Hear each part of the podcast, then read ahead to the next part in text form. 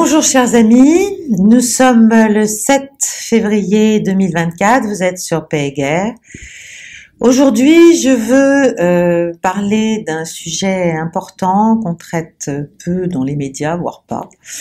Euh, je veux vous faire un point à la fois thématique, mais aussi d'actualité, essentiellement sur le déploiement de l'influence russe sur le continent africain, qui va de pair temporellement avec notre effacement, mais euh, dont j'espère pouvoir vous démontrer euh, qu'elle ne l'explique pas et qu'elle ne le justifie, elle ne l'excuse encore moins. Voilà. Alors, la politique russe en Afrique, c'est pas une nouveauté, c'est une c'est une vieille affaire.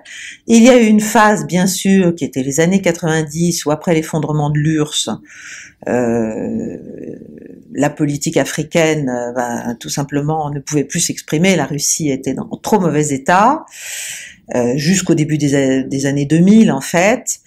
Euh, mais à partir, enfin il y a déjà une quinzaine d'années je pense, on peut dire que Moscou a, réinvesti largement dans son influence et, et, le déploiement de son influence en Afrique. Euh, alors, c'est une, donc une vieille politique. Ça date de la guerre froide. D'abord, Moscou avait une immense université, et là toujours d'ailleurs, même s'ils l'ont renommée, euh, qui s'appelait l'université euh, Patrice Lumumba, et qui formait en fait les élites africaines dans tous les domaines. Euh, et qui donc permettait d'avoir après des points d'appui, des points de contact, de dialogue, de discours euh, et de coopération euh, avec un certain nombre de, pays africains. et cette université existe toujours et est très active. Elle s'appelle aujourd'hui l'Université pour l'amitié des peuples. Mais euh, il n'y a pas que cela. Dès les années 60, euh, euh, la Russie a appuyé une, résolution aux Nations Unies, qui, une déclaration qui, qui, qui demandait l'octroi aux peuples et aux États colonisés de l'indépendance. Donc ça, c'était quand même quelque chose d'important pour tous ces pays. Dans les années 70, on se souvient que euh, la politique d'assistance militaire, politique, économique à l'Algérie, à la Libye était, était importante. Dans les années 80, on se souvient de l'Angola et on se souvient aussi dans les années 80, il y a quand même une centaine d'accords euh, à la fois pacte d'assistance technique euh, et souvent militaro-industriels euh, et commerciaux avec des pays africains. Mais il y avait aussi le soutien à tout un tas d'autres pays. Enfin, moi, je, je, je pense à l'Éthiopie, au Zimbabwe, à l'Angola. Mais aujourd'hui, on est entré dans une autre phase, beaucoup plus large, beaucoup plus ambitieuse encore.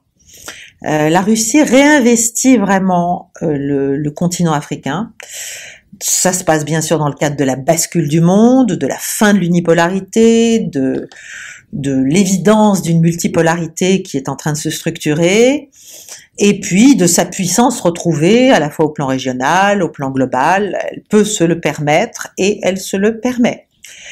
Euh, donc, euh, en plus, ça trouve un écho euh, très fort dans les pays d'Afrique qui, eux, sont en recherche de puissance alternative, de, de comment dirais-je, d'aide, de soutien face à leur position euh, récalcitrante face à l'Occident, face à d'anciennes puissances tutélaires comme la nôtre. Donc c'est voilà le, le discours contre le néocolonialisme marche. Euh, et il faut dire que la France semble encore assez peu sortie euh, du néocolonialisme. Explique que la France-Afrique c'est fini, mais euh, ça avait peut-être du bon, mais en tout cas c'est pas totalement mort la France-Afrique. je fais un tout petit point sur nos enfin nous, il y a essentiellement deux moments. Il y a le discours de la Baule de Mitterrand euh, au sommet de la Baule en juin 90, sommet des chefs d'État africains et de la France, euh, où il avait dit bien sûr que l'Afrique était l'oublié de la croissance, qu'il fallait l'aider, qu'il fallait venir à son secours, euh, mais qu'elle devait faire des réformes politiques en matière de droits de l'homme, en matière d'élections, en matière de multipartisme, enfin bref, faisait la leçon à l'Afrique. Donc ça, c'est un discours euh, qui a, qui a porté, mais pas forcément toujours très positivement euh, pour nos positions en Afrique. Et puis surtout, moi, je pense au discours de Dakar de Nicolas Sarkozy euh, en 2007, euh, tout de suite après son arrivée au pouvoir, en fin juillet, si ma mémoire est bonne, où il a dit que le drame de l'Afrique, c'était que l'homme africain euh, n'est pas assez entré dans l'histoire. Et ça, ça a été euh, mal compris ou peut-être trop bien compris, je ne sais pas. En tout cas, euh, ça a été vu comme une déclaration extrêmement arrogante et, et méprisante. Et moi, je pense que c'est sans doute l'un des points de départ du, désamour et du délitement de notre, désamour de l'Afrique pour la France et du délitement de notre influence. En plus, aujourd'hui, on peut dire qu'il y a un démenti cinglant permis par la Russie à cette déclaration, euh, puisque l'Afrique est quand même euh, plus du tout, on peut plus dire qu'elle est sortie de l'histoire ou qu'elle elle, elle est au cœur de l'histoire euh, géopolitique géoéconomique euh, qui est en, mondiale qui est en train euh, de se reconfigurer. Donc euh, voilà, euh, la Russie a, a, retrouvé ses ambitions en Afrique. C'est une puissance à la fois pragmatique et spirituelle, euh, et donc ça correspond bien à l'état d'esprit de, de, de, leaders africains.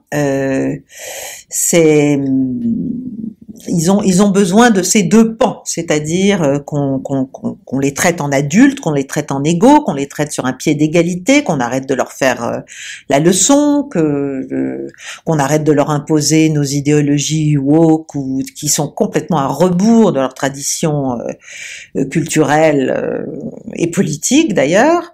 donc on, on, on voilà, c'est assez facile finalement pour pour la Russie de jouer euh, sur euh, finalement nos, propres positions euh, qui sont à mon avis euh, anachroniques et inadaptées. Alors pourquoi la Russie veut-elle réinvestir l'Afrique? Eh bien parce qu'elle veut y créer des zones d'influence durables pour plusieurs raisons. Pour accéder bien sûr à des ressources, à des matières premières, à des actifs énergétiques, à des contrats, à des projets d'infrastructure, à des marchés d'armement, euh, mais aussi euh, parce qu'elle veut euh, tisser un réseau de bases militaires, navales, terrestres, aériennes, lui permettant un élargissement finalement de sa, de sa, de sa voilure, de sa capacité de projection, de son rayon d'action, si vous voulez, euh, pour sa marine de guerre notamment, mais pas seulement, en Méditerranée, en mer Rouge et euh, océan Indien, océan euh, Atlantique, enfin toute zone euh, d'accès convoitée depuis des lustres, depuis Catherine II. Donc bien sûr il y avait ce jeu pendant la guerre froide, mais il a fait son retour aussi, ce jeu, dans les politiques nationales de pas mal d'États africains qui, alors je pense à l'Égypte, mais il y en a d'autres, se disent que euh, c'est bien de solliciter l'attention de la Russie parce que ça fait un contrepoids, ça fait un levier vis-à-vis -vis des puissances concurrentes, au premier rang desquelles, naturellement, les États-Unis. Ensuite, un autre facteur, euh, bah, c'est l'intérêt pour certaines puissances régionales, je pense au Qatar, je pense aux Émirats arabes unis, euh, de, euh, de, de, voir de nouveaux acteurs émerger euh, dans le dans, dans, le coin, si j'ose dire, sur ce continent, euh, autour de la mer Rouge. Voilà, ça n'est, ça n'est, tout le monde n'est pas défavorable à cela. Euh, et en plus, euh, le conflit en Ukraine a évidemment accéléré toute cette dynamique, puisque la Russie, contre toute attente, euh, s'en, sort et s'en sort pour l'instant à son avantage. Je sais bien que beaucoup de gens ne pensent pas comme moi, mais enfin, moi, je vous dis ce que je pense sur cette chaîne, c'est l'avantage. voilà. Alors, comment ça s'est traduit concrètement? En mars 2023, euh, Sergei Lavrov, ministre russe des Affaires étrangères, euh, grand, grand diplomate, hyper hyper actif, enfin globe-trotteur international, a entrepris une tournée en Afrique, une grande tournée en Afrique, Angola, Namibie, Mozambique, Éthiopie, Zimbabwe, euh, il a signé des accords euh, partout pour créer des zones économiques, pour explorer des possibilités d'accès aux minerais, le diamant, le platine, euh, et pour renforcer, bien sûr, toujours la coopération militaire et technique.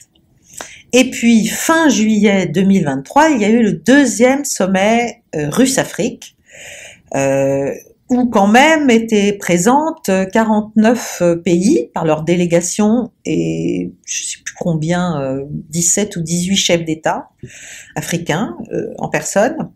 Et là, c'est même aller au-delà simplement des accords et de la coopération économique. C'est un, une déclaration, la, la, déclaration finale commune est très importante parce que elle est, elle est très géopolitique en fait. Euh, donc, bien sûr, coopération envisagée et souhaitée dans les domaines alimentaires, énergie, développement, etc. Mais surtout, l'objectif final, c'était créer un nouvel ordre euh, mondial multipolaire, plus juste, plus équilibré, durable, s'opposant fermement, je lis pour vous le dire bien, à toute forme de confrontation internationale sur le continent africain. C'est-à-dire que il y a un degré de conscience, à mon avis, croissant d'un certain nombre de pays africains euh, du fait qu'il est peut-être temps de trouver des moyens de se développer par eux-mêmes de manière endogène euh, et de cesser de n'être qu'un laboratoire des affrontements de grande puissance, ce qui est euh, en grande partie le cas tout de même. Et puis enfin, last but not least, la création en janvier, là, tout récemment, officielle, du corps africain des armées russes. Donc, euh, en tant que tel, si vous voulez, au sein du ministère de la Défense russe. Euh, donc ça, c'est aussi très révélateur et ça permet non seulement d'intégrer, de reprendre toutes les opérations du groupe Wagner en Afrique, d'intégrer les anciens combattants du groupe Wagner, d'enrôler de nouvelles recrues, euh, pour se déployer dans un certain nombre de pays. Il y en a au moins cinq qui ont été listés. Euh, c'est Burkina Faso, Libye, Mali, Niger et République centrafricaine, centrafricaine où il y a déjà, je crois bien, 2000 militaires russes au moment où nous nous parlons, ce qui n'est quand même pas rien. Euh, enfin, euh, enfin, enfin, enfin, enfin, mais euh, l'Égypte et l'Éthiopie ont, comme vous le savez, rejoint les BRICS en janvier. mais l'Algérie, le Sénégal, le Nigeria ont déposé leurs demandes, mais l'Angola, le Congo, le Gabon, la Guinée-Bissau, la Libye, le Soudan, le Soudan du Sud, la Tunisie, la Somalie, l'Ouganda, le Zimbabwe sont aussi candidats BRICS. Donc là aussi, on, se rend compte euh, de l'ampleur de l'intégration qui est pour l'instant encore en germe, mais euh, qui avance. Et d'ailleurs, euh, alors, est-ce directement lié? Je n'en sais rien, mais enfin, le 28 janvier dernier, le Burkina Faso, le Mali et le Niger, qui ont créé une alliance entre eux trois, une sorte de fédération de confédération plutôt, l'Alliance des États du Sahel, euh, est sortie de la CDAO, ce qui est un acte euh, de, à la fois de mépris et de, rébellion d'une certaine manière face à l'ordre ancien, euh, accusant ce bloc non seulement de n'être pas venu à leur secours et de ne pas, alors que c'est la lettre et l'esprit de sa charte, mais euh, d'avoir pris des sanctions tout à fait inhumaines euh, euh, contre certains développements politiques, pour renverser des, des, des, des juntes dans leur pouvoir, qui ont, ils ont dénoncé l'influence des puissances étrangères, ils ont en gros expliqué que la CDAO était un instrument néocolonial tout à fait contraire à leurs intérêts et que donc c'était une menace en fait pour les États membres, donc c'est même un appel à, à l'affaiblissement de la CDAO elle-même en dehors d'eux. Voilà, donc on est quand même dans une situation là aussi où tout bouge en Afrique. Et on en parle très très peu en France, je trouve. C'est pour ça que j'ai voulu le faire. Alors, je vais revenir euh, rapidement parce que je pense qu'une demi-heure, ça va être très court, euh, sur euh, la présence, enfin ce que fait la Russie dans un certain nombre d'États. Je ne peux pas tous les lister, mais j'en ai pris quelques-uns. D'abord le Soudan. Alors le Soudan, ça a commencé par l'exploitation minière d'or en, en, coopération. Et ça, ça a permis de financer les opérations Wagner en Syrie euh, et en Afrique. Donc, euh, ça n'est pas négligeable. Et puis, fin 2020, Moscou et Khartoum euh, ont conclu un accord en vue de l'établissement d'une base navale russe à Port-Soudan qui une grosse base quand même, prévue pour 300 personnels et pour quatre navires de guerre, y compris des navires à propulsion nucléaire. Euh, donc ça, euh, évidemment, ça, a, ça, ça, ça a alerté euh, les Américains, qui ont fait de très fortes pressions sur sur Khartoum, et le projet a été mis en panne, mais Lavrov est revenu en, en 23 euh, a rencontré notamment le commandant en chef des forces armées soudanaises et puis d'autres, le ministre des Affaires étrangères.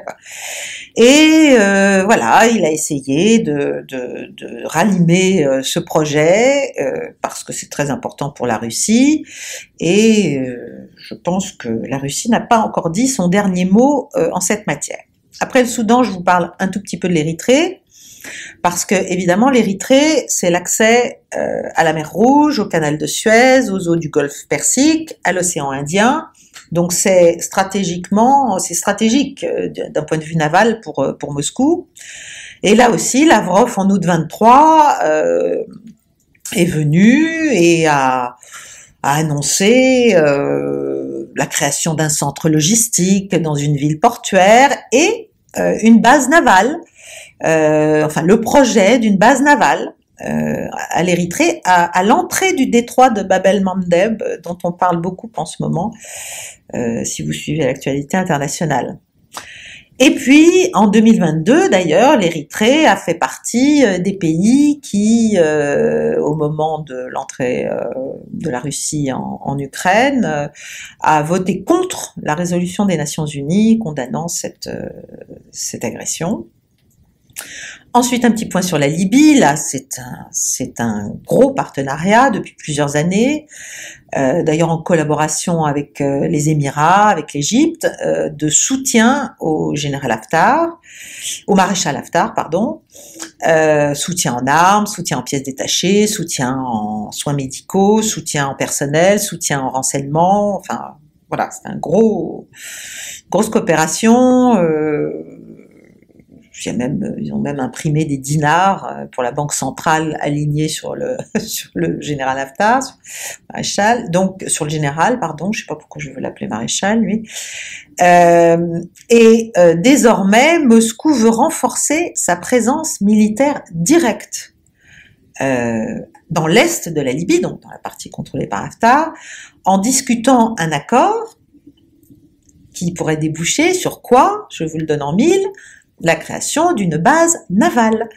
Voilà, euh, donc euh, il y a un accord de défense qui est en cours d'élaboration. Euh, ils se sont rencontrés encore récemment, enfin en septembre dernier, je crois. Et puis, il s'agit aussi d'avoir une autre base navale à Tobruk. voilà, le vice-ministre russe de la Défense est venu à Benghazi en, en janvier 24 euh, pour proposer cette idée. Et enfin, euh, le général Haftar voudrait que ses pilotes et ses forces spéciales, ses pilotes de chasse et ses forces spéciales soient entraînés par les Russes, euh, ce qui veut dire de moderniser quelques bases pour qu'elles puissent accueillir les forces russes. et donc, en fait, la Libye, il est prévu qu'elle accueille des forces de ce corps africain de l'armée russe. Je passe à l'Éthiopie. Pardonnez-moi si je lis un petit peu, mais je ne peux pas tout retenir non plus euh, et vous le débiter euh, sans, sans oublier des choses importantes. Euh, donc, en Éthiopie, la présence russe est plus limitée. par rapport à d'autres pays, mais il y a quand même un, partenariat qui est en fait très ancien et très solide diplomatique. Depuis le début de la guerre du Tigré, automne ou hiver 2020, la Russie a soutenu l'Érythrée au Conseil des Nations Unies, au Conseil de sécurité des Nations Unies. il y a un partenariat de sécurité et désormais l'Éthiopie est dans dans les BRICS. L'Égypte maintenant, alors là c'est aussi un gros morceau, après la Libye, deuxième client pour les achats d'armement de Moscou euh, sur le continent africain, après l'Algérie. Euh, on peut dire que 30% de l'arsenal euh, égyptien est russe, en fait, entre 2019, 2009 et 2018, c'est à peu près 30%. Euh, les Égyptiens ont reçu des avions de chasse, notamment des Sukhoi 35, commandés à Moscou après que Washington ait refusé de vendre des F-35. Bon. Et puis, il y a un accord de partenariat global, de coopération stratégique qui qui a été signé en 2018, qui est entré en vigueur en 2021 et qui délimite la coopération militaire, les liens euh, dans d'autres domaines, comme fait la Russie. Il y a toujours, euh, toujours un partenariat multisectoriel, donc humanitaire, médical, tourisme, éducatif, enfin voilà. Et bien sûr, l'Égypte, elle aussi, est devenue l'un des membres des BRICS. Euh, et puis je pense aussi, là, très récemment, euh, il, y a un accord avec Rosatom qui a été fait pour pour le début de la construction euh, d'une centrale nucléaire. Euh, donc euh, ça c'est aussi important. Alors après le Mali, ça ça nous intéresse plus directement. Le groupe Wagner a d'abord assuré la présence russe au Mali afin de contrer les groupes djihadistes et d'assurer la protection des dirigeants, ça a commencé comme ça. Mais le Mali a reçu de Moscou des avions de chasse, euh, des hélicoptères d'attaque. Euh, en novembre 22, la Russie s'est engagée à envoyer des, des cargaisons euh, pour 100 millions de dollars à peu près, avec des produits pétroliers, des tonnes de blé, des tonnes d'engrais. Euh, Enfin bref, il y a une grosse aide. En février 23, toujours Lavrov a rencontré les dirigeants maliens pour les assurer de son soutien et donc de son aide euh, face à l'insurrection islamiste. Et là aussi, il est prévu qu'il y ait euh, des forces du corps africain russe, euh, de, l'armée russe, au Mali. Le Burkina Faso, là, est en plein rapprochement. Il y a 100, 100 militaires russes qui sont arrivés en janvier, là, à Ouagadougou, pour assurer, euh, bien sûr, la, sécurité euh, du dirigeant, mais euh, aussi pour faire déjà, voilà, pour être là en dissuasion vis-à-vis -vis des attaques terroristes, qui sont nombreuses. Et en fait, ils en attendent 300. Euh, donc euh, il va y avoir, euh, la coopération militaire va se développer, et puis bien sûr toujours aussi coopération en engrais, en blé, enfin soutien et soutien gratuit pour une grande partie. donc voilà, un petit mot sur la République centrafricaine. là, c'est il y a aussi un projet de base militaire euh, qui a été accordé euh, tout récemment, là en fin janvier 24, euh, base militaire de 5000 hommes, avec des, des, des voilà, enfin la, la, construction a commencé. ça pourrait être le QG régional pour les troupes russes déployées en Afrique. Donc c'est pour ça qu'ils envisagent quelque chose d'assez gros.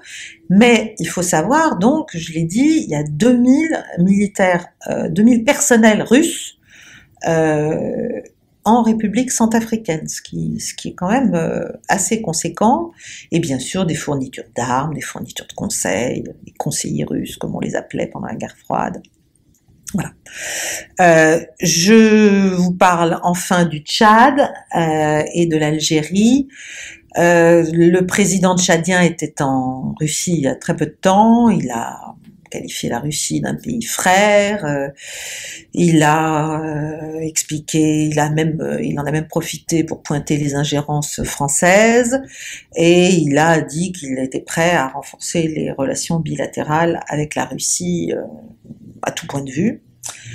Quant à l'Algérie, bah, l'Algérie, c'est le troisième importateur d'armes de Moscou et son plus gros client sur le continent africain.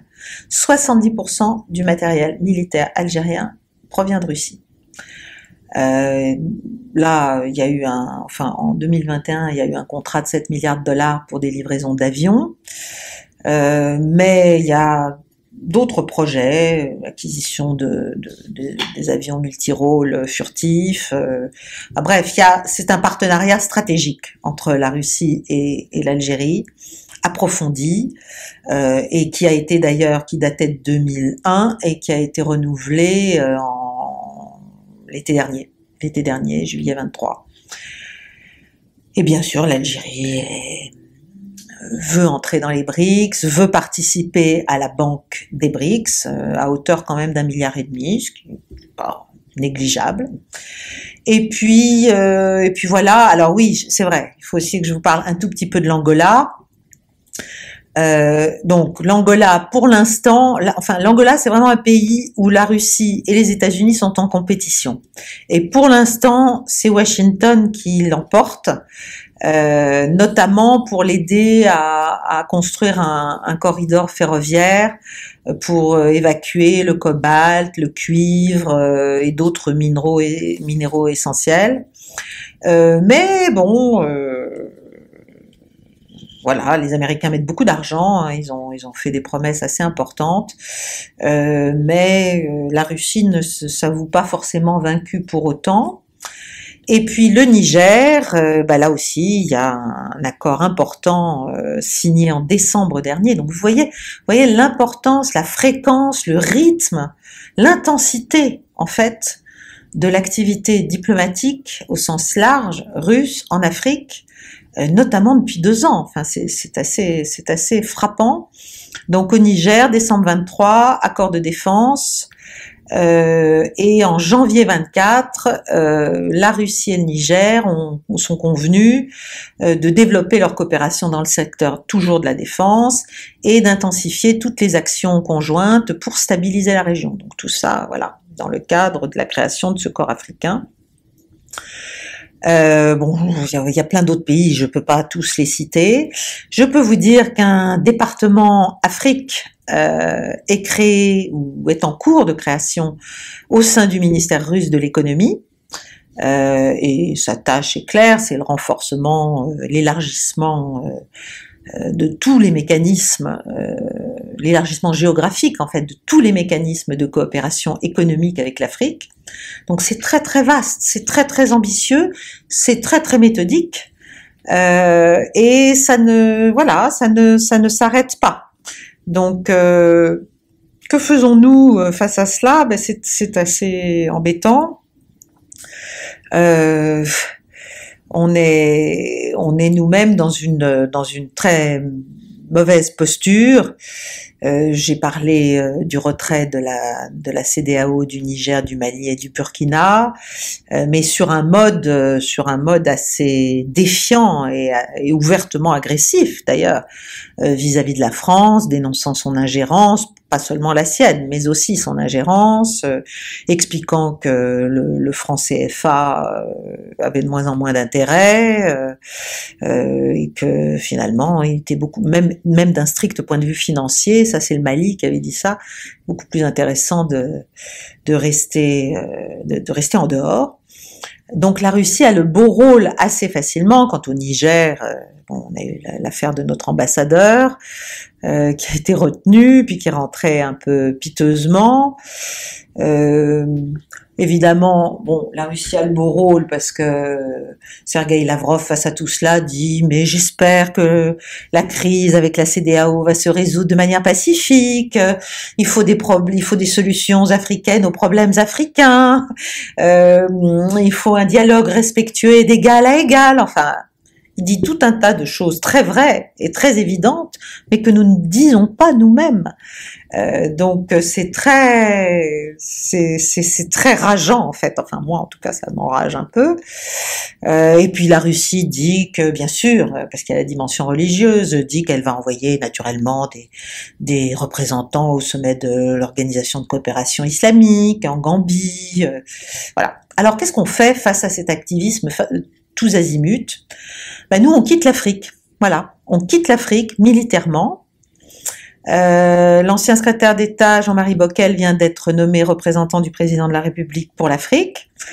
Sa, sa, feuille de route officielle, en tout cas, euh, est d'aller expliquer à un certain nombre d'États pourquoi on s'en va euh, et quelle est notre stratégie militaire, notre nouvelle stratégie militaire. Ce qui est clair, c'est que depuis août 22, on a retiré nos contingents du Mali, du Niger, du Burkina Faso. Euh, on a l'intention de réduire drastiquement nos troupes dans trois autres pays. Ça, ça vient d'être euh, révélé par le monde. Euh, donc le Gabon, le Sénégal, la Côte d'Ivoire. ça s'est décidé mi-décembre en Conseil de défense. Euh, donc on va on va garder, euh, paraît-il, euh, une centaine de soldats dans chacun de ces pays, donc c'est plus que symbolique. Jusqu'à présent, on avait quand même des contingents, certes modestes, mais enfin de 350 soldats à Libreville et à Dakar, et en Côte d'Ivoire, on avait près de 1000 militaires. Donc on est, c'est plus qu'une C'est presque plus rien, quoi. Voilà.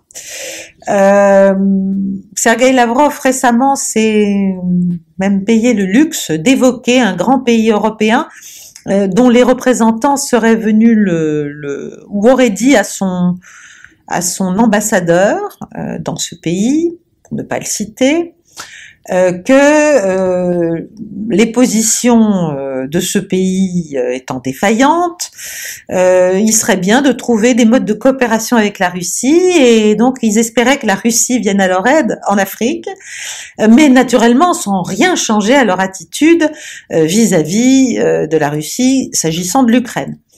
Donc là, Lavrov a pris un air ironique pour dire que c'était juste d'un cynisme fou et, et, évidemment totalement hors de question. Alors, est-ce vrai, n'est-ce pas vrai? Je n'en sais rien. Euh, ce qui est sûr, c'est qu'on sait, comme d'habitude, tourner vers les États-Unis et on envisage de coopérer avec Washington pour implanter de nouvelles bases en Afrique. Euh, donc on veut, on veut, nos, quelques petites centaines de soldats là, euh, comme les États-Unis réfléchissent eux aussi euh, à redéployer, pour le dire élégamment, leurs dispositifs sécuritaires, euh, notamment au Niger, euh, parce qu'ils ont encore, je crois, 1000 soldats vers la côte ouest africaine. Blinken y est allé récemment, donc ces, ces démarches, voilà, pourraient ouvrir des des pistes pour une coopération avec les Américains en Afrique. Moi, je veux bien voir, parce qu'en même temps, euh, Washington vient de renoncer à tous ses exercices militaires au Soudan, au Niger, au Mali, au Burkina Faso, en Érythrée, en Érythrée, en Éthiopie, euh, à cause des coups d'État. Euh, qui ont eu lieu à cause du non-respect des droits de l'homme, etc. Donc je pas très bien ce qu'on va gagner à revenir dans ce type de, de relations avec les pays africains. L'Europe, n'en parlons pas. Là, on, on se fait, le Niger a expulsé euh, les membres de la, les, les 15 militaires de la mission euh, européenne, la ECAP, euh, presque manu militari. Même la chef de mission a été euh, refoulée. Enfin, donc, on est vraiment à un moment, un moment où l'Afrique est en train de, basculer, elle aussi, complètement contre l'Occident au motif que l'Occident euh, finalement ne lui a montré que, condescendance et, et incompréhension face à ses problématiques propres. Euh, et ça, il y a un certain nombre de responsables africains de très haut niveau dans divers pays qui ne se privent pas de le dire. Et nous, face à cela, ben, on est, on reste dans un, dans, dans, dans un, dans un ronron en fait, euh, euh, et en même temps un renoncement à ne pas faire grand-chose. Alors évidemment, ben, on peut dire que la Russie en profite, oui, parce qu'elle elle dénonce le colonialisme occidental, l'impérialisme, euh, elle explique qu'en plus... Euh, le Sud global, là, c'est au-delà de l'Afrique. L'Afrique du Sud, mais aussi le Brésil, avait des plans de paix. On, on produit des initiatives pour euh, la paix en Ukraine, qu'elles ont été euh, retoquées euh, d'un revers de gants, enfin, par, par les puissances occidentales. Donc, on est vraiment dans une phase triste et dangereuse de rupture, euh, de rupture en tout cas de la France avec euh, beaucoup de ces pays amis africains, ce qui moi me navre. Je pense qu'il faut, d'ailleurs on n'a même plus euh, les médias, enfin France 24, Radio France sont suspendus au Mali, enfin on est, on est vraiment en très mauvaise posture, donc c'est un panorama très sombre, certes que je vous ai brossé, du point de vue de notre influence et de nos intérêts, je crois qu'il faut évidemment, comme d'autres politiques, d'ailleurs d'autres pans de notre politique étrangère, refonder la politique africaine euh, de la France, euh, réapprendre le dialogue, mais ça c'est valable partout, réapprendre le respect, réapprendre la recherche de partenariats qui soient plus équilibrés, et en tout cas, je vous laisserai sur cette idée. J'espère que moins que jamais, l'Afrique n'est sortie de l'histoire. Elle est en train d'y prendre une place éminente et je dirais méritée. Je ne sais pas si parmi ceux qui ont écouté euh, cette vidéo, il y a des amis africains, mais je les salue, euh, comme vous tous d'ailleurs. Merci de, liker, de partager, de vous inscrire. Euh, la semaine prochaine, a priori, je referai un point de situation peut-être sur ce qui se passe sur le front ukrainien, ou peut-être autre chose, je ne sais pas encore. je vous remercie de m'avoir écouté et je vous souhaite une bonne soirée. J'ai été un peu longue, vous me pardonnerez.